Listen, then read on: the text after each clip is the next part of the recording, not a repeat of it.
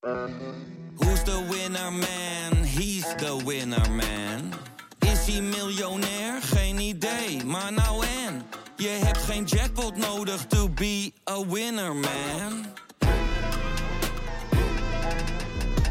Oh oké, dat is wel lekker man. Dit programma wordt mede mogelijk gemaakt door Toto. Willem, we zijn in een eh, zeer exotisch steegje in eh, de gemeente Krommenie. Ja, het is mijn eerste keer in Krommenie. Ik zal, eh, ik zal het appje even voorlezen, want we weten waar we heen moeten. Bij de fietsenwinkel die om vijf uur dicht gaat. Als je rechts door de steeg naar achteren loopt, kun je daar de werkplaats binnen.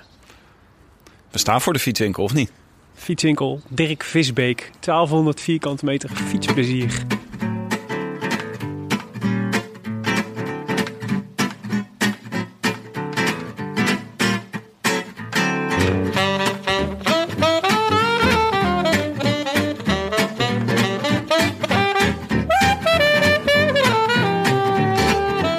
Willem. Het is zaterdag 17 februari 2018, een mooie zonnige winterdag. Het wielerseizoen is voorzichtig begonnen in Australië en het Midden-Oosten. En volgende week barst het ook hier los met Omloop het Volk. Maar goed, we zijn dus in Krommenie.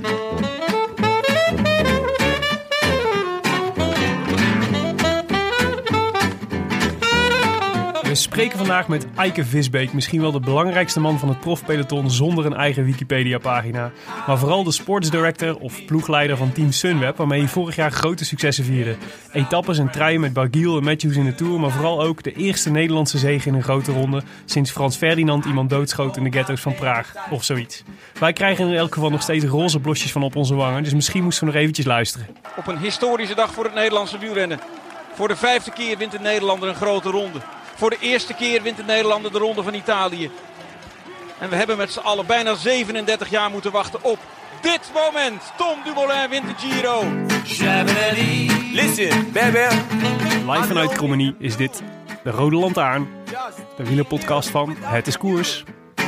I wish I could be in the south of France. In the south of France. Sitting right next to you. Eike Visbeek, welkom in de show. Fijn dat we hier zijn. Wat doet de ploegleider van eh, Sunweb eigenlijk op een eh, zonnige zaterdag in eh, februari? Nou, eh, omdat ik in eh, Zweden woon, dan eh, probeer ik mijn tijd in Nederland goed te benutten. En eh, heb ik allerlei afspraken met bekenden, en ook, maar ook voor de ploeg. En eh, probeer ik mijn familie te bezoeken. Moet je ook in Nederland zijn voor eh, Sunweb eh, zaken in de winter? Ja, nou ja, ik was, ik was eh, ja, we hebben meetings, eh, dat. Ook eh, trainingskampen. Eh, dan vlieg ik via, het kantoor, of, eh, via Nederland naar, naar het trainingskamp. Ehm, en nu op vrijdag hadden wij een pakdag voor Abu Dhabi. En daar was ik bij, die koning en ik. Dus, en maandag vertrekken we, dus dan ben ik in Nederland. En wat betekent dat dan, zo'n voorbereidingsdag? Wat doe je dan allemaal? Ehm, nou ja, het ook toezien dat we alles wat we nodig hebben voor, eh, het, voor wedstrijden in de woestijn, Ja. dat we dat mee hebben. En ja, goed, ik ben eindverantwoordelijke. En eh, wat ik zeg, eh, bij, onze, bij onze ploeg is de taak van ploegleider of uh, sportsdirector is wat meer omvattender dan bij andere ploegen. En wij Mhm. zijn ook eh, verantwoordelijk voor het logistieke gedeelte. Dat wil niet zeggen dat we tickets boeken, maar dat we wel gewoon invloed uitoefenen op, eh, op wanneer we vliegen en eh, wat ik zeg, wat voor materiaalkeuzes we maken. En eh, gewoon ja, zorgen dat alles op zijn plek is op het juiste moment. Ja. Maar het wordt wel een belangrijke koers voor jullie. Want het is eigenlijk de eerste koers weer van het nieuwe seizoen voor Dumoulin en Kelderman ook, hè? Ja, ja en de tweede World Tour wedstrijd ook. Ja. Of derde eigenlijk, als je Cadel ook mee, eh, mee rekent. Maar ehm, ja, het is voor ons een, eh, we staan met een sterke ploeg aan de start. En Ja. eh, er zit een tijdrit in, er zit een, zit een, een, een klim in, een berg op aankomst, eh, om zo maar te zeggen. En dat zijn voor ons een mooie testcase voor de Tirreno. Ben je Dus, dan ook zenuwachtig? Voor hoe het gaat lopen? Nee, nee ik, ik maakte gisteren een geintje. Ik zeg, ehm, eh, ik ben benieuwd wanneer het uh, oh fuck momentje komt. Dat je op het vliegveld staat en dat je beseft van, we hebben toch nog iets We zijn, de, vergeten. we zijn de bidons vergeten. Ja, zo, nou, die heb ik, die heb ik eh, nog zelfs nog in staan, eh, staan gooien in de fietstassen. Dus eh, nee, die zijn mee. Maar eh, nee, niet, nee, ik ben niet, eh, niet overdreven zenuwachtig. Ja, oké. Goed, we hebben veel om te bespreken. Voor ons als wielerfanaten in Amsterdam-West is Sunweb altijd een fascinerende ploeg geweest. Jarenlang een beetje de cultvariant van de Rabobank, maar nu een heel belangrijke ploeg in het peloton. 2017 was een geweldig jaar voor Sunweb. Wij hebben hier veel vragen over Eike, maar eerst even een woord van onze sponsor. Want dit seizoen heeft de Rode Lantaarn, zowaar, een sponsor. Uh, waar zitten we nu? Is dit, uh, is dit de familie fietswinkel? Nou ja, hier ben ik opgegroeid. Ik heb letterlijk heel mijn leven van het fietsen geleefd. En uh, mijn vader is hier, ik geloof in 79, kijk met een schuin oog naar mijn zus hier. 79 is hij, heeft hij de fietswinkel overgenomen. En ehm, ja, als een ambitieuze entrepreneur is hier uh, keihard gaan werken. En uh, heeft hij een mooi fietswinkelbedrijf opgebouwd. Uh, uiteindelijk ook het bedrijf waar hij ooit begonnen is als knechtje in Zandam, een grote winkel overgenomen. En mijn zus en haar vriend hebben dat overgenomen. En ja, die wonen nog steeds in het ouderlijk huis. En dit is ja, waar eigenlijk alles begonnen is. De stoepen waar ik ook met kinderfietsjes en het racen was, dat, dat was hier. En waar mijn vader frames gebouwd heeft, dat is hier tien meter achter ons. En ja, goed, in Krommenie is natuurlijk ook de metropool van het Nederlandse wielrennen. Met de familie Terpstra en uh, oh ja. Ramon Sinkeldam. Dus ja. ja. Heilige, heilige grond. Er staat hier op de voorkant van de winkel staat 1200 vierkante meter fietswinkel. Maar ja. dat is niet alleen maar hier, toch? Dat is in, op verschillende locaties. Ja, dat is precies, ja. En dit, was, was dit nou de eerste, was dit de eerste fietswinkel? Ja, ja. En uh, nu gaan jullie, gaan jullie uitbreiden, als ik het goed, uh, als ik het goed heb begrepen. Ja, ja. Uh, er komt een nieuwe winkel in Wormerveer tegenover het station. Dus ja, dat gaat in het voorjaar open. Dus dat wordt, wordt een spannende tijd. Een nieuwe winkel. En, ja. Maar met de, de Sinkeldams en de Terpstraat rij jij ook al sinds je jeugd? Of werk jij ook al sinds je jeugd dus? Ja, nou, het is grappig. Ik heb, ik, toen ik de, als eerstejaars ploegleider begon, werd ik gevraagd door de DTS. Die ja. hadden geen amateurploeg meer. Maar we hadden een hele goede lichting met, uh, met Reinier Honig, Rick Flens, uh, Nicky Terpstra. Die was toen eerstejaars junior. Dus kwam ook eigenlijk de vraag van... jongens, we moeten een amateurploeg hebben nu. Ja. En ik was net gestopt. En... Um, ja, toen hebben ze mij daarvoor gevraagd. En zo ben ik eigenlijk als ploegleider begonnen op mijn 24ste al. En uh, de eerste tien jaar van mijn carrière werd ik vaak nog begroet als, uh, bij, de, bij de ploegleidersvergaderingen van nee, renners. Ja. Dit is niet on onkleedruimte, dit is de ploegleidersvergadering. Je moet ergens anders zijn. Ja, maar uh, nee, dat, dus dat was, uh, ja, zo ben ik er hier ingerold. En eigenlijk ook vanuit die jongens kwam die behoefte voor de, om, om, om, om een amateurploeg op te, op te starten. Ja. Maar die jongens waren gewoon te goed. Die gingen meteen direct door naar de grootste amateurploegen. Ja. Maar mijn eerste jaar had ik bijvoorbeeld Thijs Al, die, die, die mountainbikte toen. En ja, die heb ik een paar keer meegenomen naar kermiskoersen als voorbereiding op het Nederlands kampioenschap. En meteen het eerste koers die was ploeg deden, dan was het Nederlands kampioenschap. En die werd meteen tweede. Dus dat was wel uh, was een mooi debuut. Goed, goed succes.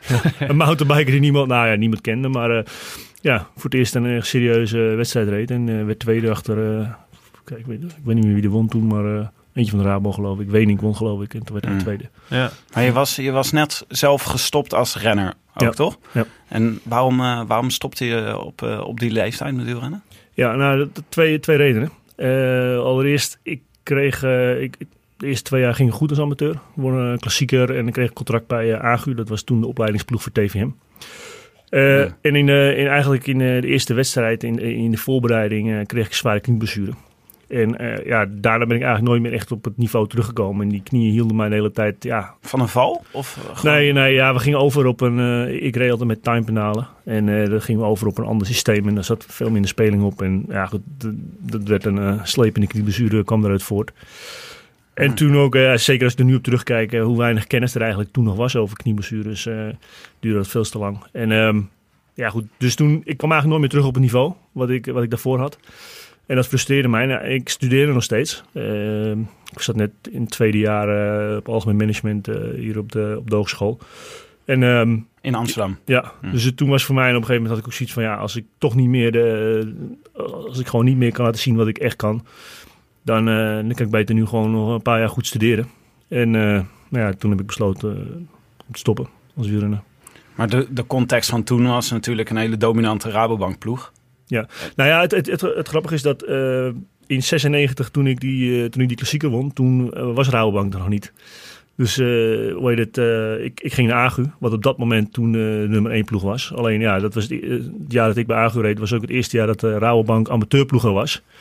Ja, en die hadden ik geloof vijf keer zoveel geld als wij. En die, die hadden ook een heleboel goede renners. Dus dat, toen veranderde het, uh, het, het krachtenspel wel bij de amateurs. Ja. Kun je iets vertellen over... Je, hebt, je had de Rabobank ploeg en dan had je nog een paar andere die ook af en toe meededen. Het meest duidelijke werd dat altijd volgens mij bij het NK wielrennen, voor gods. Mm, waar dan iedereen tegen de Rabo reed, zo'n beetje. Ja, Rabo ook nog steeds wel een beetje zo. ja, ja, precies. Maar, um, en, uh, en ineens was daar, uh, waren we in één keer, was in één keer, zo kwamen een paar, de Bank Giro loterij hebben we een tijdje gehad. En Batavus en, uh, en Skill Shimano kwam toen. Ja. Jij bent eigenlijk bij al die dingen altijd wel betrokken geweest, hè? Ja, nou, ik heb het eerste jaar van Skill nog meegemaakt. Ja. En uh, toen, uh, toen ben ik naar Zweden verhuisd en toen ben ik voor een Zweedse ploeg gaan werken. Dus ik heb echt het, de, de kinderschoenen meegemaakt. en toen heb ik een paar jaar overgeslagen. En toen ben ik eigenlijk het laatste jaar pro-continentaal dat zij waren, toen ben ik erbij gekomen. Ja. En ja, toen... Wat voor ploeg, wat voor ploeg was dat toen? Zitten we Kenny van Hummel en, uh, nee, en nee, Hogeland nee, en die, die, die was net weg. Het, uh, we hadden toen, toen was echt, uh, ik, ik, wat ik wel al deed in de jaren daarvoor, was scouting. Ja. Ik, eh, hoe heet het, Marijn Zeeman, die, daar heb ik een tijdje de ploeg samen mee gehad. En ja, die gebruikte mij, omdat ik in Zweden al die, de ronde van de man die reed met mijn continentale ploeg. Ja. zorgde hij ervoor dat hij via mij een beetje ja, contact had over de talenten. En op een gegeven moment begonnen die renners voor mij ook goed te, goed te worden. En die kwamen dan ook bij, uh, bij, bij, uh, bij die ploeg. Ja.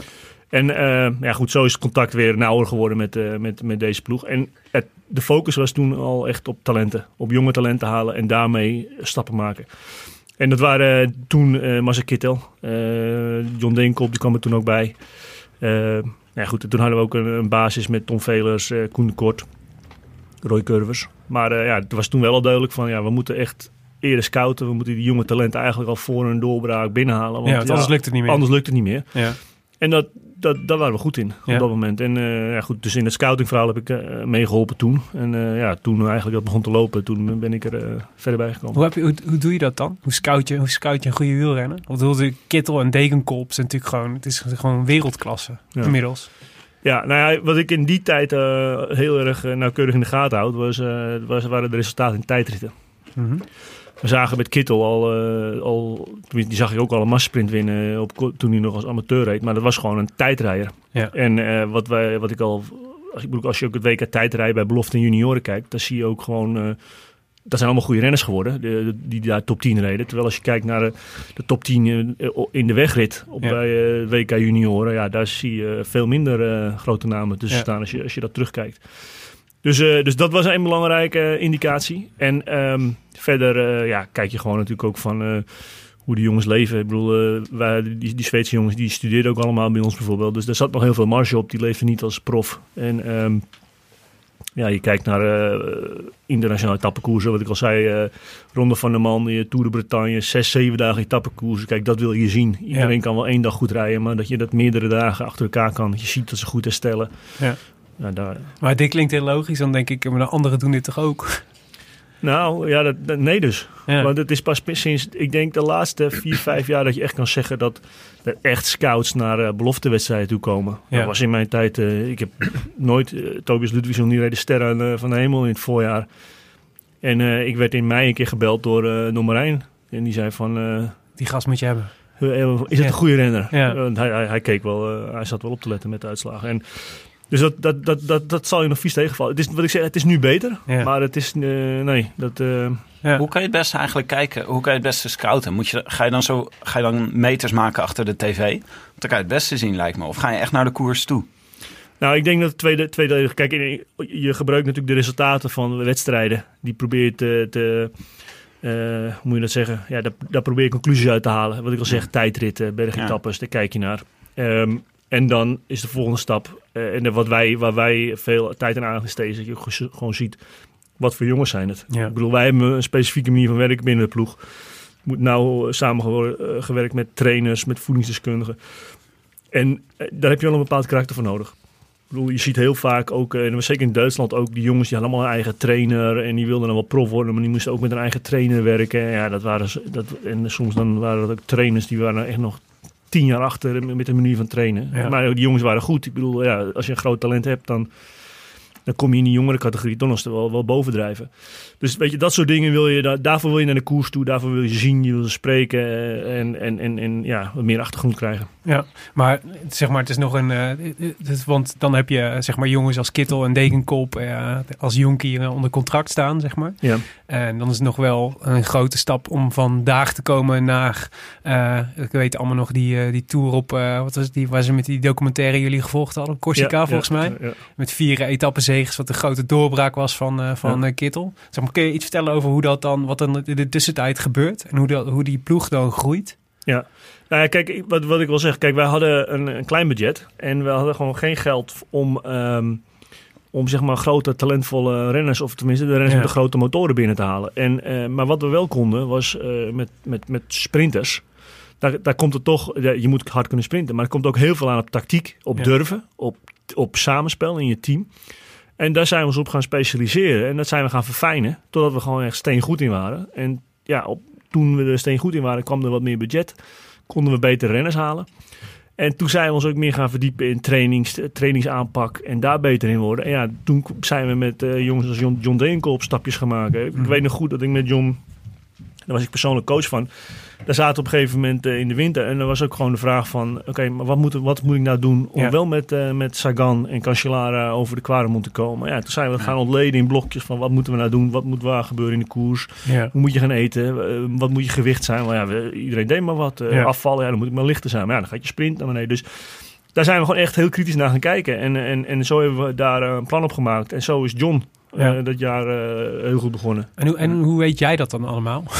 Nee, ja, kijk, maar ik bedoel, het gaat er juist denk ik om dat eh, niet zozeer wat ik allemaal weet. Ja. Maar dat je, dat je de mensen bij elkaar brengt. Ja. En dat je ook de, de, de cooperation, de samenwerking eh, belangrijk maakt. En Ja. dat je dat voor elkaar krijgt bij renners. Want dat is wel, denk ik, het keyword wat je van ons succes. Mhm. En dat zie je denk ik ook nu heel goed terug in, in Tom bijvoorbeeld. Ehm, eh, je kunt wel heel veel talent hebben. Maar uiteindelijk, als je echt progressie wil maken, dat betekent dat je ook gewoon de kennis van een, eh, een, een trainer, van een, eh, van een expert, van, van, van onze RD-man. eh, die moet je dan ook echt gaan benutten. Maar Ja. dat betekent eigenlijk dat je gewoon de controle weggeeft. En dat je zegt van oké, maak voor mij het beste pacingplan voor een tijdrit.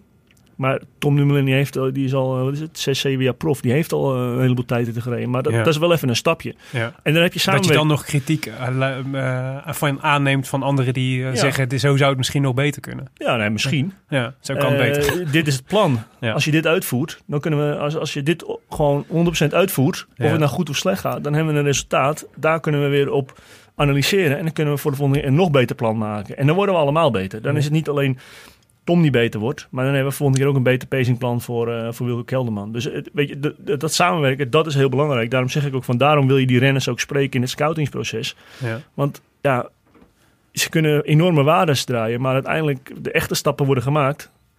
Als je met, met dat soort mensen goed kan samenwerken, dat je goed met een trainer kan samenwerken, dat je goed in een ploegverband kan samenwerken. Maar Is is, sorry. Is het, ehm, het, doet, jouw verhaal doet op een heleboel manieren een beetje denken aan het verhaal van Mourinho. Die ook vroeg met zijn, eh, relatief vroeg met zijn carrière stopte. Ja. En toen dacht van, ik ga nu de puzzel proberen te kraken van wat het betekent om een coach te zijn. En die gingen echt bij allemaal teams overal kijken. Om, om gewoon informatie eh, mee te nemen. Als een soort van spons informatie op te zuigen.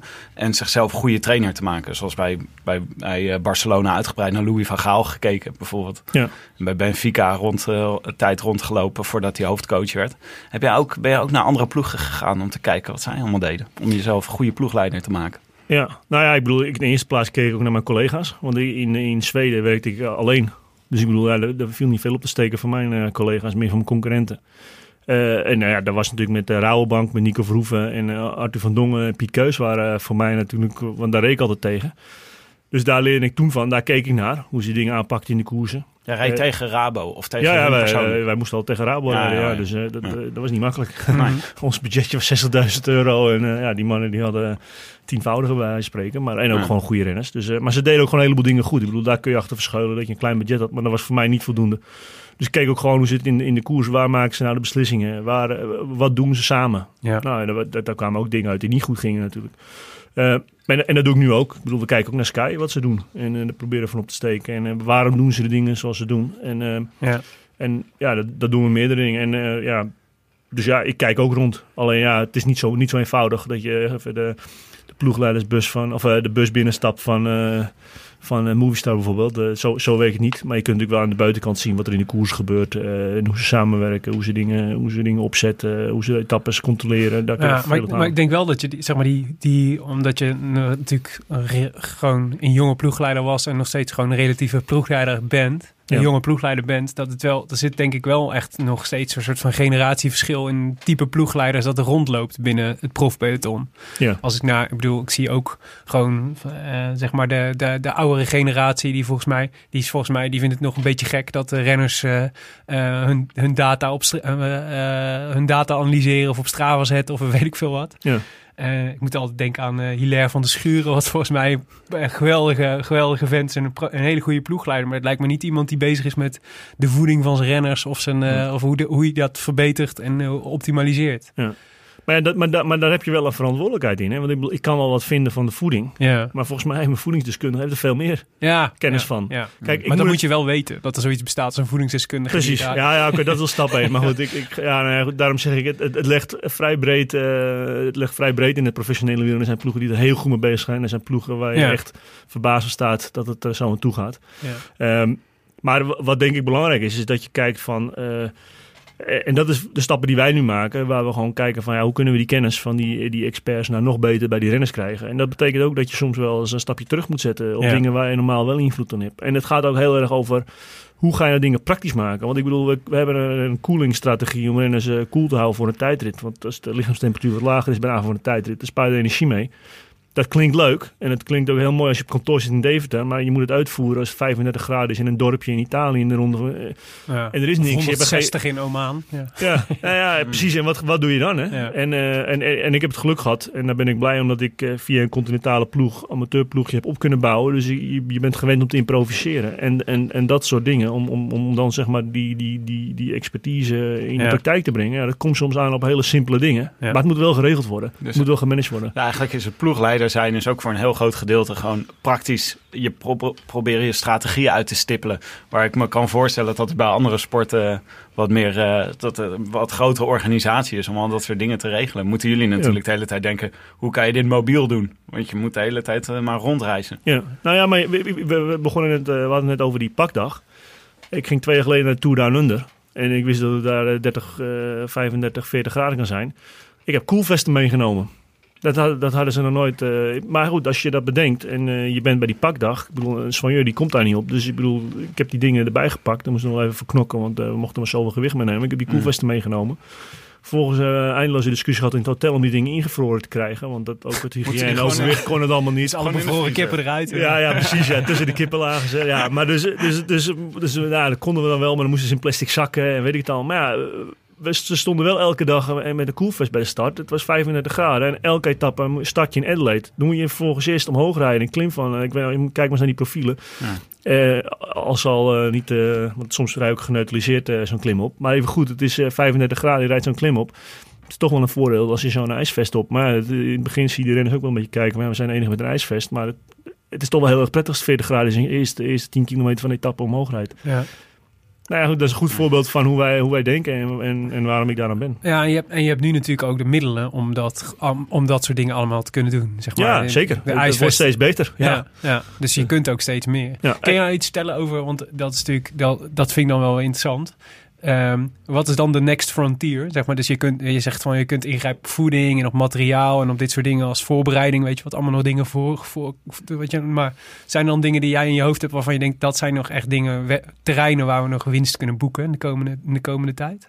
Nou, ik vind nog steeds dat de, de, de, de, als het gaat om training, om, ehm, om voeding, ehm, dat dat nog altijd de kernzaken zijn waar nog heel veel. eh, ik denk dat er ook nog wel het een en ander eh, qua herstel en rustbalans, dat daar ook nog wel, eh, wel veel in zit. Ehm, ja, goed.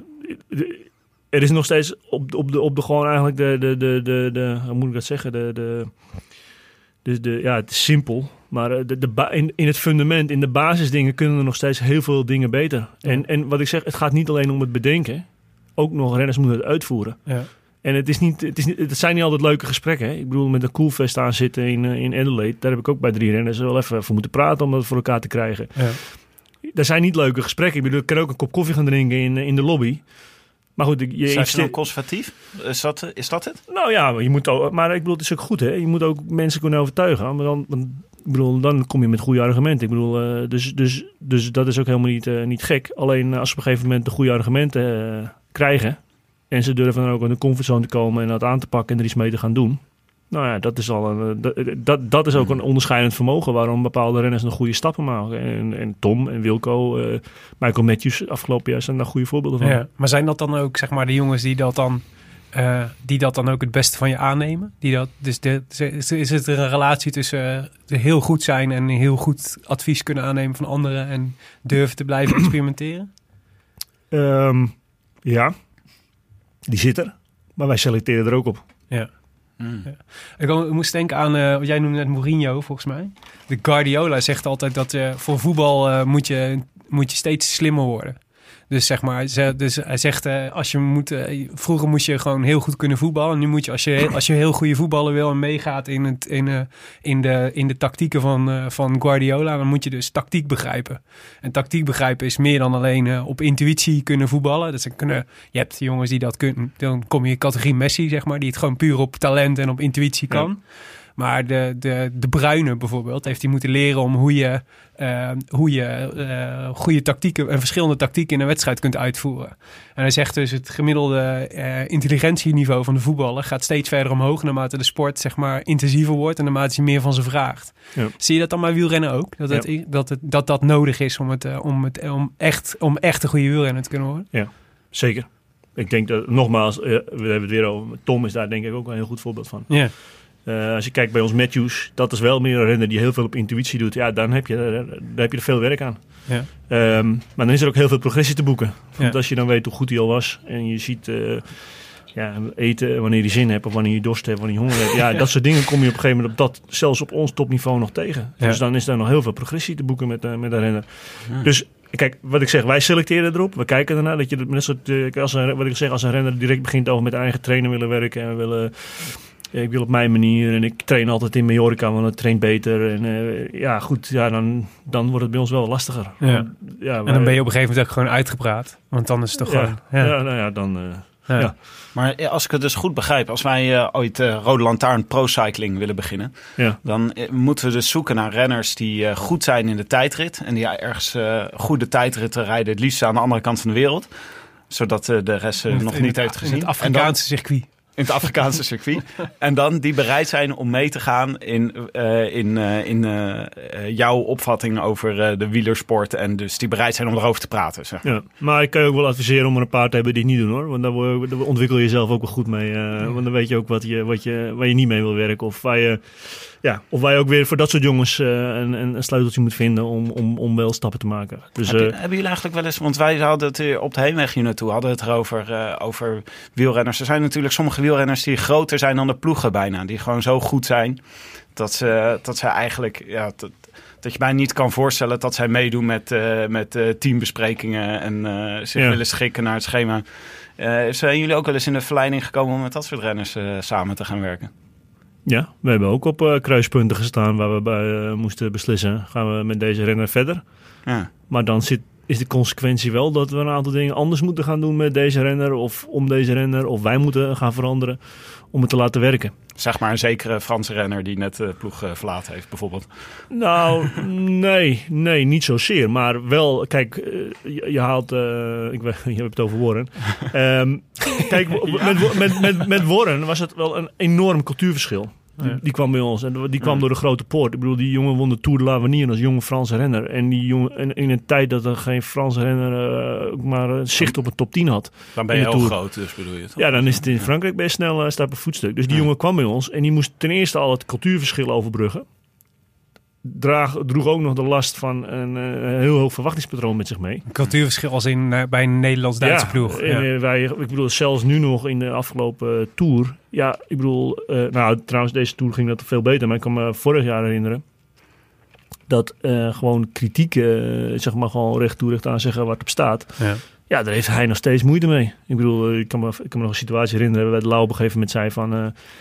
ja, op, op, eh, op de tweede klim ja, wil ik gewoon dat je van voren rijdt en bij me rijdt. eh, top 15, daar zat je te ver van achteren. En ja, dat vond hij heel moeilijk.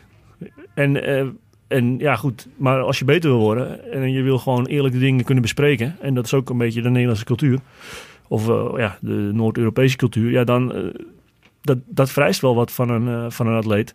En ehm, dus, dus met Warren hadden we daar wel, eh, daar, daar ging dat langzamer. Ik bedoel, Ja. we maakten stappen. Ik bedoel, zijn, het heeft een aantal jaar geduurd. Hij heeft minder snel stappen gemaakt dan Tom. Ja. Maar- En dat heeft daar ook mee te maken. Ging het dan ook steeds meer schuren met hem naarmate hij gewoon wel prestaties ging rijden, rijden en eigenlijk steeds een grotere ster werd?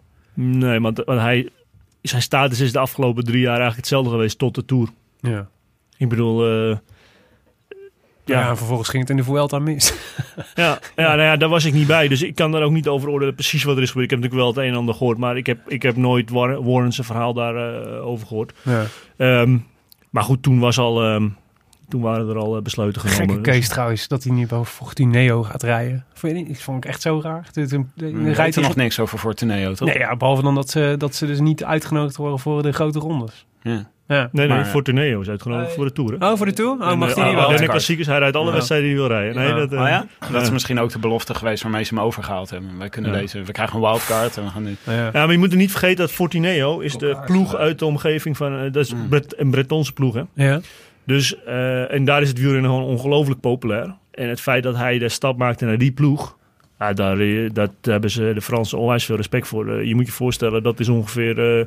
nou, voor Persie die terug naar Feyenoord gaat... of, of Huntelaar die terug naar Ajax Ja. gaat. Dat, dat, dat, eh, als je het zo zegt, heb ik wel weer eh, begrip voor. ja, ja. Maar Ja. zou je nou, stel je voor dat nu, eh, gewoon om even het dilemma eh, helder te maken. Ja. Als, je, als je nu Sagan krijgt aangeboden. Zegt Sagan komt volgend seizoen voor jullie rijden. En hij is bereid om salaris in te leveren. Maar ja, dan krijg je dus wel zo'n zo'n Sagan, een, een, een rockster wielrenner erbij. Is Ja. dat, past, dat, past dat nu binnen een team als Sunweb? Of zou Nee. je... Dat Nou ja, dan, eh, ik bedoel, daar moet hij op onze, hoe moet je dat zeggen? Als hij op onze manier van wer- wil werken en, eh, en gewoon eh, in, in de lijn van de ploeg. En we kunnen er afspraken over maken. Ja, dan, dan, dan, dan zou je het misschien kunnen overwegen. Maar op dit moment zie ik dat niet, Hmm. niet zo. Hmm. Dus eh, Oké. Hey, nou even, even eh, want afgelopen jaar, jaar was het natuurlijk echt absurd succesvol voor jullie. Zie je dat zelf ook zo? Of zijn wij alleen maar... ja, nou, ik denk dat, de, de- ik denk dat het best re- realistisch is om te zeggen dat we een beetje boven, een beetje, we hebben wat boven ons, ehm, onze stand geleefd. Ja. En eh, er zijn een aantal dingen die zijn goed de goede kant op gevallen. Daar hebben we ook wel invloed op gehad. Ik bedoel, af en toe met de Tour bijvoorbeeld die groene trui aangehaald. Nou, ik vind dat we daar ook wel echt hard, hard voor gewerkt hebben. Daar hadden we Ja. een plan voor en dat hebben we gewoon uitgevoerd. Ja. En, eh, en dat heeft goed gewerkt. Maar je had Eh, ook de bolletjes, hè?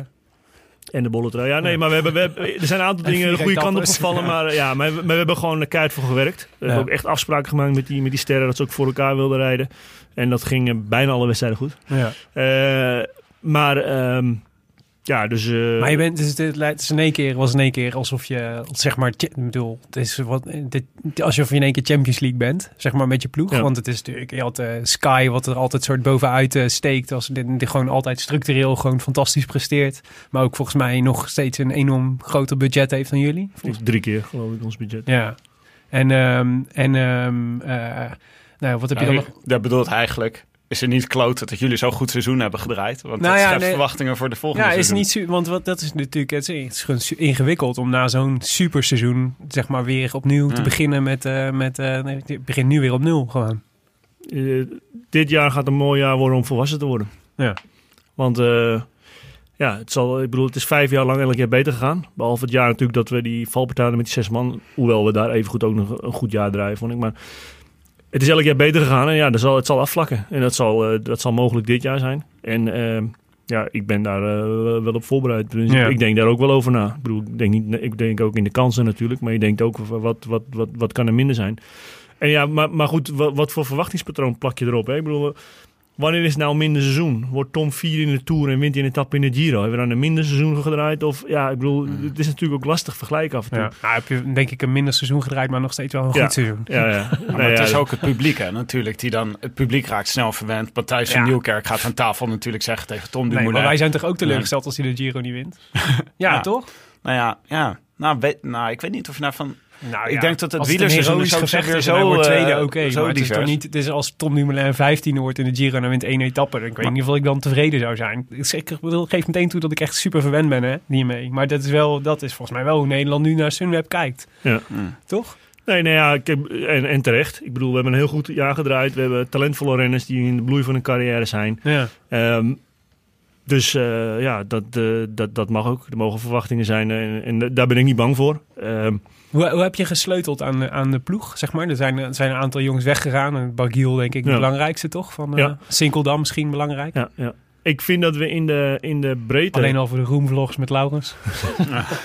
Ja, nee, ja, nee, Die ik zijn, vind stuk, sowieso die zijn wel jammer. echt een stuk minder geworden. hoor. Ook een krommenier die, eh, die weg is. Hè. Eh, maar nee, Sinkeldam, toch? Ja, ja, ja. Dus eh, DTS. Hè. Dus eh, nee, maar ehm, ik denk dat we in de breedte toch ietsje sterker geworden zijn. Eh, we hebben misschien wat meer talent verloren. Maar we hebben, in de breedte zijn we sterker geworden. Ik bedoel, we hebben ehm, met eh, Edward eh Tuins hebben we een goede renner bijgekregen voor de klassiekers. En ook een eh, eerste indrukken die hij achterlaat. Ook een goede jongen mee te werken. Ligt toch goed in de ploeg.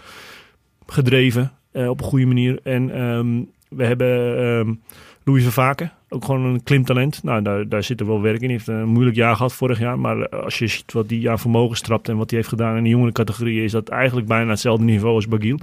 Ehm, Oh, zo. en, eh. Maar goed, die heeft wel een andere carrière gehad tot nu toe. Ik bedoel, Ja. maar, maar als je ziet wat, wat, wat, qua talent is het wel een jongen die een beetje die kant op gaat qua, qua klimwerk. eh. En eh Tusveld hebben we erbij gehaald. Ik denk ook een hele solide renner. Ik denk dat het ook een beetje een, ja, een soort nieuwe Albert Thieme kan worden. Ja. Ehm, Gewoon, degelijke steunpilaar voor de ploeg. ja, Ja. ja. nou, vorig jaar top 10 gereden in de Ronde van Oostenrijk. Eh, dus, dus weet je, dat, dat geeft ook al aan. Als je acht dagen daar eh, in echte bergetappes, langere tijdritten, dat soort dingen laat zien. Dus, eh, Ja. Maar geen, eh, geen klimmers erbij. Nou ja, Nou voor ja. vaak en Oh ja, ja. verwacht ik wel dat die... maar dat zijn ja, maar niet klimmers als in derde week tourklimmers. Die zeg maar, Nou. die Dumoulin nou, ver, er kunnen wel. helpen. Verwaken Ja? wel. Eh, Tusveld eh, moet dat nog bewijzen. Ja. Eh, maar ik, ja goed, ja, dat zullen, we zullen zien. Ja. Eh, Had je nog, eh, was er iemand die je graag nog had willen, willen halen? Dit jaar. Eh, nou, dan is het meer op ta- eh, qua talenten. Hmm. Zijn we wel met een aantal renners bezig geweest.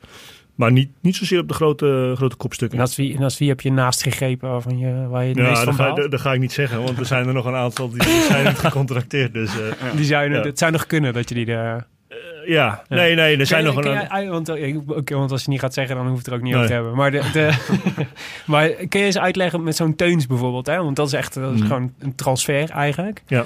Hoe gaat dat dan? Ga je, benaderen jullie zo- zo'n jongen dan eh, op een dag in het peloton? Dan zeg jij, wil je volgend jaar bij ons komen rennen, rijden? Of is dat dan zijn manager die tegen jou zegt van... hé, hey, eh, Ja. Edward wil wel bij Team Sunweb komen? Ja, nou, er zijn meerdere manieren. Eh, dat gaat op verschillende manieren. Eh, Dat kan een manager zijn die je aangeeft van nou, we hebben een aantal eh, renners waar een contract bij afloopt. Ja. En, eh, Ben je geïnteresseerd? En, en, en, Edward is geïnteresseerd in, in, in jullie ploeg en eh, nog een aantal ploegen, maar ook in jullie. Ja. Is dat wat? Maar het kan ook zijn dat Edward eh, met een trainingsmaatje die bij ons rijdt praat en eh, op die manier eh, zijn interesse kenbaar maakt. En wij hebben natuurlijk ook gewoon een wensenlijstje met renners waarvan we zeggen van nou, dat zou passen, dat zou niet passen. Ja. En daar stond hij ook op. En, oh, en toen ook, eigenlijk, het kwam eigenlijk mooi samen. Hij stond op onze lijst en zijn manager gaf aan van, nou, Edwards contract loopt af. Dat wisten wij ook al. Mhm. En hij heeft interesse. Nou ja, goed, dan, dan heb je een mooi start, vertrekpunt. En dan, dan is onze eerste stap dat we hem beter willen leren kennen. Nogmaals, om ook te kijken van, wil hij op onze manier werken? Eh, Ja. Hoe staat hij erin? Hoe denkt hij over zijn wielrennen na? Wat is de thuissituatie? Is dat een soort van sollicitatiegesprek wat jullie dan voeren? Ga je dan met hem in, eh, ergens zitten en eh, en gewoon praten? Nou, een kennismakingsgesprek, zou Ja. ik zeggen. Ja. En dan dat als eerste. En dan is vaak de tweede stap waarin we echt met plannen komen. Ja. Waar we zeggen van oké, deze rol, deze wedstrijden, eh, zo. Dan ga je het verder, eh, verder uitbouwen. En dan de derde stap is de- dat het normaal rondgemaakt wordt. Maar ja, Ja. dat ik zeg, dit is het blue sky scenario. Eh, soms moeten er ook gewoon beslissingen in een dag genomen worden. ja. Ja. En dan... eh, Zo, als, je niet, als, je nu niet, als jullie niet willen, dan tekent hij nu voor Movistar, zeg maar, dat idee. ja, dat zou kunnen. Ja. Zijn er ook eigenlijk eh, zaakwaarnemers eh, actief in het wielrennen zoals Ja, in het voetballen? Dat je dan een telefoontje krijgt van, Ja. eh, ik kan je die en die aanbieden. Nino Raiola. Ja, de Mino Raiola, zeg maar. Ja, gebeurt dat? Ja, nee. Eh, ja, bijna alle renners hebben managers. Ah, ja. Dus, eh, dus dat gaat vaak via managers. En vaak soms nog wel een kennismakingsgesprek. Dat doe je nog wel eens zo eh, direct. Weet je, als je met iemand staat te praten op het vliegveld of eh, zo. Eh, maar eh, echt contract onderhandelen, dat gaat bijna altijd in 99% van de gevallen gewoon via de manager. Ja, Ja. ja. Oké. En was het dit seizoen nou eh, een ander seizoen dan anders? Omdat jullie, je zegt net, we moeten volwassen worden. Het was gewoon een heel succesvol seizoen. Hebben jullie de winter daarom nog anders eh, ingericht? Qua training en qua trainingskampen die jullie beleggen? Nee, nee, nee, maar we zijn wel, eh, wel verder doorgegaan en ontwikkelen hoe we met expertise omgaan. Hoe we nog meer qua voeding, qua training, nog de zaken beter kunnen structureren. Hmm. Ehm, Maar meer, bedoel je, je, je gooit het dan om? Of intensiveer je Nou, het ja, met meer mensen of zo? Precies, ja, nou dat onder andere. We hebben er een nieuwe voedingsdeskundige bij gehaald, zodat we nog meer begeleiding kunnen geven aan onze renners. Eh, en eh, dat ook echt in de performanceplannen kunnen stoppen. Eh, dat we ook echt naar doelen kunnen werken, dat gewoon alles opgeleid is. Dat onze, onze voedingsdeskundigen, trainers, wij als persoonlijke coaches, de renners, dat we gewoon opgeleid zijn. Want dat is, de- wat ik zeg, het klinkt allemaal heel logisch als ik hier zo over praat, maar dat is in de topsport niet, allemaal niet zo Ah. heel erg logisch bij ploegen. Omdat het allemaal zo gelijk loopt en synchroon loopt. Er zijn nog steeds heel veel ploegen waarbij renners gewoon een eigen trainer hebben. Ja, je kunt je voorstellen als je dan op een trainingskamp gaat. Ja. Ja, wat, welk plan is dan leidend? Hè? Een ploeg Mhm. kan wel zeggen van we gaan dit, we gaan dit en dit doen. Maar ja, wat ik zeg, dan, dan kan een, een persoonlijke trainer wel een, eh, een heel ander idee erover hebben. Wat belangrijk is. Ja. Maar hoe, eh, want eh, je- ik begrijp dat bij jullie ook eh, de renners een beetje verdeeld zijn over de ploegleiders. Als soort, in een soort mentorprogramma of zo, een soort Ja. trainersprogramma. Hoeveel renners heb jij onder je, onder je hoede? Zeven. En eh, wie, wie zijn dat? Ik heb eh, Kelderman, Hamilton, eh Laurens Dam, eh, Mike Teunissen, Lennart Kemna, Lennart Hofstede. Chris Hamilton had ik al gezegd. Ja. Ja. Niet of we op zeven zitten. Ja. Maar wat Ja, doe je dan misschien met is er nu eentje heel erg boos. Ja. Maar eh, wat, doe- wat doe je dan in dat, eh, wat, doe- wat doe je in dat programma met hun? Ga je dan speciaal met hun op pad ook? Of zijn het gewoon eh, Mm. zijn het ook meer eh, bellen, trainingsschema's maken? En, Nee, nee, trainingsschema's doet onze trainer. Wat ik doe is dat eh, ik kijk naar, naar, de renners, naar, naar, naar waar ze staan in hun carrière, wat de belangrijke ontwikkelingspunten voor ons, hun zijn. En daar begeleid ik ze in. Dat kan Martijn Tussenveld hebben bijvoorbeeld. Daar willen we zijn tijdrijden beter maken. Nou ja, goed, dat, dat is mooi als je die ambitie hebt, maar wat gaan we dan echt doen? Ik bedoel, eh, dan moeten we beter met een pacingplan werken, of moeten we, moet hij meer in de positie, moet hij een aerotest doen. Eh, En ook terughalen. Eh, je hebt tijd gereden, hoe ging het, wat zijn nu de punten, hoe ging je bochtentechniek? Dat, en wat ik zeg, dat klinkt allemaal heel mooi in de winter. Maar als je als coach, zoals wij, eh 140 koersdagen doet, dan is dat lastig om het bij te houden. Dus, maar goed, daar probeer ik, daar probeer ik gewoon gestructureerd eh, met die jongens afspraken in te maken en daar, daar, eh, daarover te spreken. En wat ik zeg, dat kan bij Martijn Tussenveld een, een tijdrit, tijdrit verbeteren zijn. Bij, bij Laurens ten Dam is het een goede balans te vinden tussen gezinsleven en, en gewoon een heel goed seizoen draaien. En twee Grand Tours gewoon goed kunnen, goed kunnen presteren. En ja, zo hebben al- alle renners daarin verschillende uh, Lennart Hofstede zijn bijvoorbeeld bezig om te ontwikkelen als een, als een road captain. Nog een jonge renner. Nou ja, goed, die laat al zien dat hij, daar al, eh, dat, hij dat al goed kan. Dat is een soort aanvoerder, toch? Dat is Ja, een beetje de rol van. Roy Curvers, om het zo maar te zeggen. Ja. En, eh, gewoon een, eh, en, en, en ja, nou ja, da- daar zijn we dan ook mee bezig om, om die jongen stappen te laten maken. En eh, daar is tijd voor nodig, aandacht om erover te spreken. Maar ook, ook te faciliteren als er dingen mee zijn. En eh, waar hij tegenaan loopt, hoe die dingen moet voorbereiden. Wat, wa- wanneer moet ik het doen, eh et cetera. En soms ook aanmoedigen van, je, gaat, je bent captain daar, zorg ervoor dat je dan en dan je werk gedaan hebt. En, Maar is dit, een, is dit een speciaal groepje? Dat er deze renners zijn? Zijn deze zeven renners omdat die dan alle zeven samen de koers gaan rijden? Of omdat ze allemaal Nee. dezelfde expertise nodig Nee, hebben? nee, nee, nee, nee. We kijken wel een beetje naar van eh, heb je eh, eh, goed contact of past het in je groep? Ja. we- bedoel, het is natuurlijk wel zo dat je. ehm, ik heb bijvoorbeeld dit jaar Martijn Tusveld erbij gekregen. Nou, daar heb ik, die was stagiair bij ons, heb ik een aantal koersen meegedaan. Nou, vond ik een mooie uitdaging. Dus ik ook aangegeven van, nou ja, ik bedoel, eh, als Martijn komt, dan, eh, dan wil ik hem wel graag eh, helpen. Nou, Arthur die heeft ook een tijdje met me gewerkt, maar die heeft al een aantal jaar met me gewerkt. Dus daar ja, vonden we toch een goede oplossing dat hij bij mij kwam, omdat hij dan toch met, met een nieuwe, nieuwe coach bezig is. Oh, wat leuk. Jullie concurreren dus ook een beetje met elkaar. Nee, nee, nee, nee. nee. Nou ja, niet, niet, niet, zo, zo, zo zie ik het in ieder geval niet. Maar, maar je hebt het er wel over. En dan, Ja. eh, en dan ja, ik bedoel, ik, dus ik, ik ervaar het niet als eh zijnde van, er komt een goede renner en die zou ik graag willen behouden. Dan moet ik een goede renner. Want vaak de goede renners, daar zit ook, eh, daar komt ook wel heel veel werk weer uit voort. En eh, dat, Ja. dat, wat ik zeg, dat... eh, Nee, maar het, het, het, het, het, het, het is heel mooi om met die jongens te kunnen samenwerken. Maar, maar dat is hetgene wat ik doe. En daar proberen we gewoon in voor de ploeg de beste oplossingen te maken. Het heeft geen zin als ik gewoon niet de goede klik heb met een renner. Maar het is wel een grote naam dat ik die jongen ga coachen. Want dan- daar help ik de ploeg en mezelf ook niet mee. En, en zeker die renner niet. Dus, Hoe, eh, hoe zorg je eigenlijk zelf dat je een betere coach wordt? Behalve, behalve ervaring, want je, je bent dan natuurlijk nu inmiddels gewoon een super ervaren ploegleider. En je hebt heel veel meegemaakt van de kleine tot de grote ploeg. Maar wat doe jij zelf om beter te worden in wat je doet? Nou, door me misschien ook niet zelf eh, te zien als een ervaren ploegleider. en om mezelf scherp te houden. Nee, maar eh, ik, ik, eh, ik ben, ben in San Francisco geweest. Dat was een, een, een beurs. Het ging over sportperformance. Ben ik geweest. Heb ik zelf gedaan en heb ik rondgekeken hoe ze dat bij de NFL doen. En hoe coaches daar zaken benaderen. Ehm, En wat, ste- en wat steek je dan van op, daarvan op? Dat noemen ze iets wat je dan van nou, daarvan eh, ze, meeneemt? ze staken een aantal dingen van mij op, had ik het idee.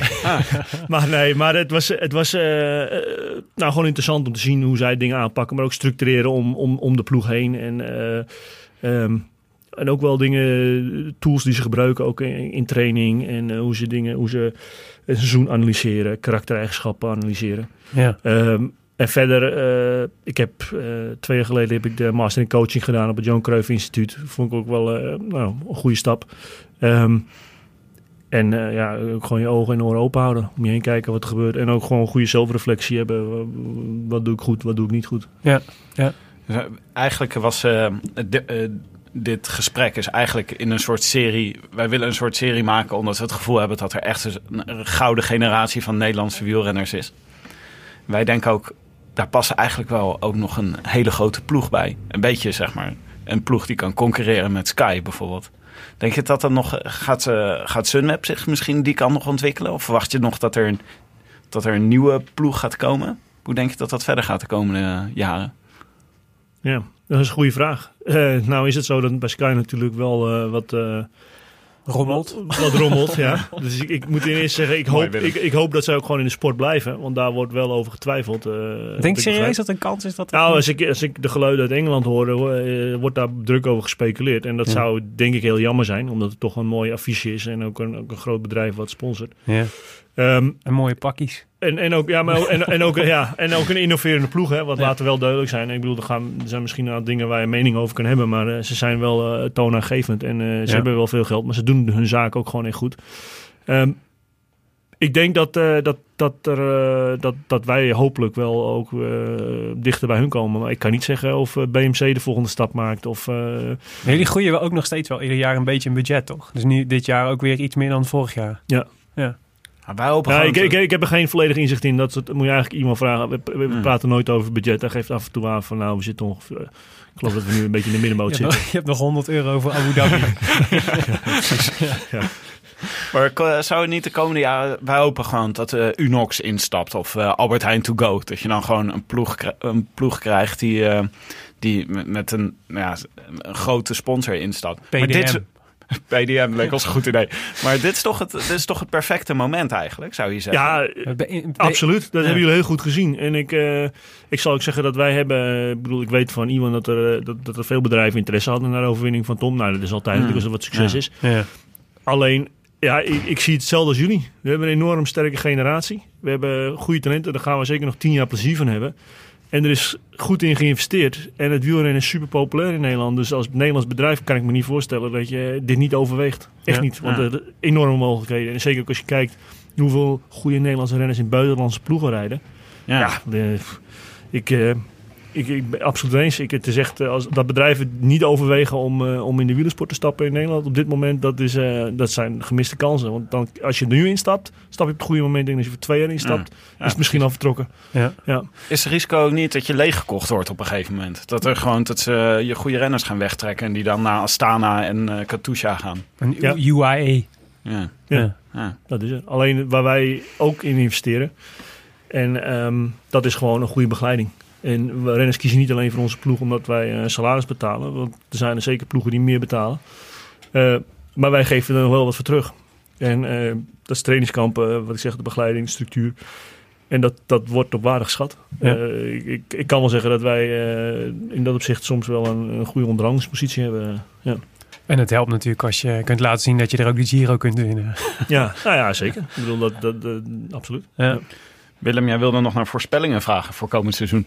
Ja, Ja, zeker. Ik, ja. Willem is zeer uh, groot prono-enthousiast. Nee, nee, ja, dat we het toch over de gouden generatie hebben en over jullie. Dus we hadden met Laurens ten Dam hadden we, hadden we, maakten een podcast en die, uh, die gaf hoog, inderdaad hoog op over, uh, over Edward Teuns. Als die zei, die rijdt in de trainingskampen, rijdt hij, rijdt hij, vond hij hem echt indrukwekkend goed.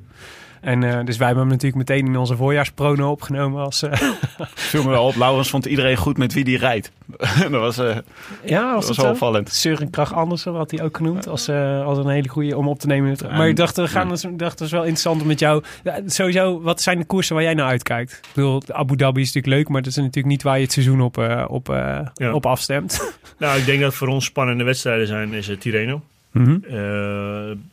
de, de, de klassiekers eigenlijk een soort Vlaamse, omdat we daar nu wat, wat, wat in de breedte sterk zijn met Teuns en Seuren. Uh, en ook, we gaan ook wat, hopelijk ook wat andere manier van koersen, waarin we, wat, we moeten wat actieve koersen. Ja. Um, en, maar in de Ardennen klassiekers zeker ook. Daar hebben we denk ik heel goede kansen. Met, uh, met Michael Matthews en, um, en met Wilco. Uh, ja, en dan natuurlijk de grote rondes, de, alle drie. de, liggen daar mooie, mooie kansen voor ons. Hm. Hoe ziet jouw jaar er dan uit? Zeg maar, waar ga jij, wat, wat is jouw focus? Is dat dan echt de Giro? Nee, nee ik, heb, ik heb twee hele zware jaren gehad. Ik, uh, ik, ik, ik heb dit jaar een iets wat uh, rustiger programma. Maar ik, uh, ik doe de Ardennen klassiekers. Wat, Ja. wat echt een focuspunt is voor ons. En ik doe Californië en Dauphiné. En dan, als, als, het hangt er nog maar, volgens mij hoef ik niet naar de Tour dit jaar. Dus dat moeten we nog even kijken. Uh, Hoef je en dan- niet naar de Tour? Ben jij ook zo eentje die zegt... Nee, oh, nee, Tour. nee, nee, nee, nee, maar eh, het, eh, het plan is nu om met Wilco naar uh, Vuelta te gaan. En dat, Ja. is, eh, dat is prioriteit. Ik ben ook, wat ik zeg, persoonlijk coach van, eh, van Ja. Wilco. En daar willen we met hem een, eh, ja, eh, het nog een keer eh, een goed klassement. eh, verder, eh, eigenlijk een, de volgende stap is ontwikkeling zetten. Ja. En eh, daar hebben we veel tijd in geïnvesteerd deze winter. Wel, nog, eh, even, voordat we dan aan de voorspellingen toe komen, daar nog één vraag over. Dus wij hadden met Dylan van Baarle, hadden, vriend van de show, die nu eh, een mooie transfer naar Sky heeft gemaakt. Dus ik hoop voor hem dat ze blijven bestaan, want het zou mooi zijn. Ja. Maar eh, als je het over de gou- gouden generatie hebt, hij hoort er volgens mij zeker bij. Maar hij had het heel erg over, eh, over de, zijn, zijn Vlaamse voorjaar. En over dat hij, zijn volgende stap was, ik moet leren winnen. Dus hij zei, ik, ik weet dat ik van mezelf eh, kan ik nu eh, kan ik podium rijden of eh, en top 10 rijden. Maar het is echt een groot verschil tussen dat en, en, en, en daadwerkelijk winnen. En dat moet je leren. En volgens mij was dat volgens mij ook iets wat je met Dumoulin in, in de ontwikkeling die je met Dumoulin in de Giro had. Kun je uitleggen wat, dat, wat, dat, wat is dat dan, zeg maar? Dat je, Nou, ik, ik heb het al net aangehaald. Dat is hetzelfde met Deenkop. Hebben Ja. we dat gehad. Dat je gewoon echt dan gaat kijken in detail. Waar, waar, waar zijn de beslissingsmomenten en waar, waar gaan we dan, wat, wat moet er dan gebeuren? ja. Eh, want ja, je kunt wel denken van als ik nou een kilo lichter ben, dan rijd ik harder op. Maar is het wel zo? Ehm, dus, dus, dus dat gedeelte, daar gewoon eh, in gedetailleerd, gedetailleerd naar kijken. En eh, ja goed, en zeker in, in het grote rondewerk zijn er natuurlijk heel veel dingen waar je dan moet naar kijken. Want Ja. dan gaat het om tijdrijden. Je moet in de derde week nog kunnen presteren. Je moet gezond blijven. Ja. Welke, hoe, hoe bouw je je ploeg op? Welke renners neem je mee? En wat wij ook hebben, kijk, we hebben met Tom en Wilco, het is bij ons ook een schuiven met pionnen. Ja. Ik bedoel, eh, welke, welke support gaat naar welke wedstrijd? Maar jullie schrijven het ook... Ik heb het gevoel dat jullie dit seizoen allemaal een beetje met potlood opschrijven. Omdat, eh, zijn jullie, betekent dat dan dat jullie er nog niet helemaal over uit zijn... over hoe je de rondes gaat doen? Zou het zomaar kunnen dat als er bijvoorbeeld een valpartij in de eerste week van de Giro is... dat jullie toch alles op de, op de Tour zetten? Eh, nou ja, als het om je grote renners gaat, dan zou dat wel invloed kunnen hebben, ja. Eh, maar op dit moment is het plan duidelijk. We gaan met Tom voor de Giro. Ja. En hij gaat ook naar de Tour. Wilco gaat naar de Tour. En Wilco die eh, gaat naar de Vuelta. Dus dat is... eh, dat En zie- ten Dam rijdt gewoon weer alles. als, als, als het aan Wilco ligt, of eh, als het aan eh, Lau ligt, eh, wel ja. Ja. Ja. Ah, dat moest ook nog Ik denken vond aan... het heel jammer dat hij niet Roubaix mocht rijden. We hadden hem getipt. We dachten, Ja. Roubaix, dit- het wordt Roubaix dit hij, jaar. hij vroeg Ja, of we nog bij je zeggen. wilde lobbyen of je niet... eh, Ja, ja, alsnog ja, mocht. ja, nou, en nu misschien eh, komt er nog een plek vrij voor het Nieuwsblad. Dus hij was aan het lobby ook voor het Nieuwsblad. Nee, maar ik bedoel, dat is het mooie van Lau. Hij is gewoon een, een wielerdier. Ja. En eh, het mooie is dat, dat ik dat ook uitstraalt naar andere renners. En ik, denk, Tom heeft er ook al een paar keer wat over gezegd. Hij heeft echt meer plezier in het wielrennen dankzij Lau. Want Lau heeft hem echt zijn ogen geopend hoe mooi deze sport is. En eh, die beleving. En die kan hij heel goed overbrengen Ja. en daar kan hij ook heel goed over vertellen. Ja, en aan de andere ook, kant kan hij ook gewoon na een koers de barbecue aansteken en een steek opleggen. En, da- en dat is ook wel een beetje mijn mentaliteit waar, waar, waar ik van hou. Dumoulin had nu ook AIO bewegingswetenschappen in, eh, in Maastricht kunnen zijn. Eh, dat is een stuk leuker. Minder zwaar in ieder geval. Maar ik kreeg ook, het is echt waar van Laurens. Want ik kreeg ook gewoon, na, na een gesprek met Laurens, dacht ik ook van, ja, ik krijg ook zin om om zes uur op te staan op mijn fiets te gaan zitten. Ben ik dan wel snel, vrij snel weer vanaf hoor. Reed je naar huis en dan denk ik, nou, Het zal wel goed zijn. ja, het is echt enthousiasme. Ja. Hey, maar dus eh, tot slot, laten we. eh, wat, is jouw, wat is jouw lievelingskoers eigenlijk? Wat vind je er mooi? Waar kijk je het meest naar uit? Poeh. Eh, ik vind de klassiekers. Alle klassiekers vind ik mooi. Maar er is Eh, altijd eentje die het mooiste is, toch? Roubaix. Ja, ook goed mee. Oké. Zelf als amateur gereden en eh, ja. En uitgereden ook? Ja, ja. Ja, dat Hustel won in 98. Ah ja, Dus, eh, oké. Maar ik dacht, eh, laten we de. Want wij hebben natuurlijk Vlaanderen en Roubaix, dat zijn, eh, dat Ja. zijn de klassiekers van het voorjaar eigenlijk, vind ik. Wie, eh, wie denk je dat wie moeten we opschrijven voor Vlaanderen? Ehm, dan zou ik zeggen van Avermaat. Ja. Oké, en voor Roubaix ook waarschijnlijk van Avermaat. Roubaix, ja, nou, wat ik zeg, ik, ik, ben, ik, ik, eh, ik ben geen grote fan van, eh, van Sagan. Eh, maar ik, ik zie wel dat die, ook, ook dit jaar zie ik alweer kleine dingetjes in Australië. Ik denk van ja, die blijft zich ook nog steeds ontwikkelen. ja. Hoe kan je nou geen fan zijn van Sagan? Iedereen is toch fan van Sagan? Nou Of bedoel je als ploegleider? Wat, wat bedoel je? Nee, nee, nee. Ja, het is niet de renner die mij... eh, ik bedoel, je haalt net een aantal dingen aan. Ik bedoel, ik heb mijn manier van denken en hoe wij met de ploeg werken. En, en ja, goed, hij is daar niet echt een renner die, dingen- die daar denk ik heel erg bij past. Dus dan is het ook niet een renner die, die heel dicht bij mij staat. Dat ik denk van, nou, eh, fantastisch. Ik bedoel, eh, ik vind het mooi dat, eh, dat je renners ziet die gewoon met, met, met hard werken en met, met serieus met sport bezig zijn. En, gewoon, en dat is hij ook Zo- hoor. Ik bedoel, zo'n rauw, puur talent die gewoon alles wint omdat hij het Ja. leuk vindt. Ja, ja. Maar goed, rockstar. maar, maar hij heeft ook wel ontdekt natuurlijk dat als hij nou echt die grote klassiekers echt stelselmatig wil winnen, dan moet hij, moet hij er ook echt serieus voor leven. En dat zie je nu wel een beetje terug aan hem. Daarom zeg ik, daarom verwacht ik eigenlijk wel dat hij ook een, nog een grote, grote koers gaat winnen dit jaar. Maar, maar Roubaix? Dus Sagan? Ja, ik wel, Dat is een de- leuke voorspelling, vind ik. Ja, het is een leuke voorspelling. Maar eh, nee, ja, eh, Van Avermaat in Vlaanderen en eh, in Roubaix ehm, denk ik dan... eh, het, is, het is altijd lastig, want wie denk je wie er wint of met je, denk je met je hart, hè? Dat Nee, is, maar eh, je mag het ook allebei zeggen. Ja, dan, eh, dan zou ik zeggen één van ons natuurlijk. Eh, Het hart teunt. Ja, nee, ja, het, het wordt thuis. Nee, ja, maar, was achtste toch? Vorig jaar of tien of negen Ja. of zo? ja, nee, maar als je, als je, als je vraagt, eh, nou, maar dan, dan zou ik zeggen, ehm, nou ja, Dylan van Balen lijkt me, lijkt me Oh, dat lijkt me geweldig. Een, een mooie, Ja. ja. Zouden wij ook vertekenen. Maar als ik zie hoe eh, Nicky eh, op dit moment rijdt in, eh, in Oman, dan zou ik, denk ik dat hij ook een heel goed Hij was belachelijk rijden. goed, zei Laurensendam. Die Ja. gaat er vaak met hem trainen natuurlijk. Ja, nou ja, hij rijdt er gewoon heel goed en dat is mooi om te zien. Ja. Hij, hij lijkt echt... ik heb de indruk bij Nicky dat hij nog weer een stapje fanatieker is. Maar En, dan moet hij eh, eigenlijk Vlaanderen winnen, toch? Dat is, dat, Ja. Roubaix heeft hij al. Ja, dat is waar. En wie gaat, eh, wie gaat de Tour winnen dit jaar?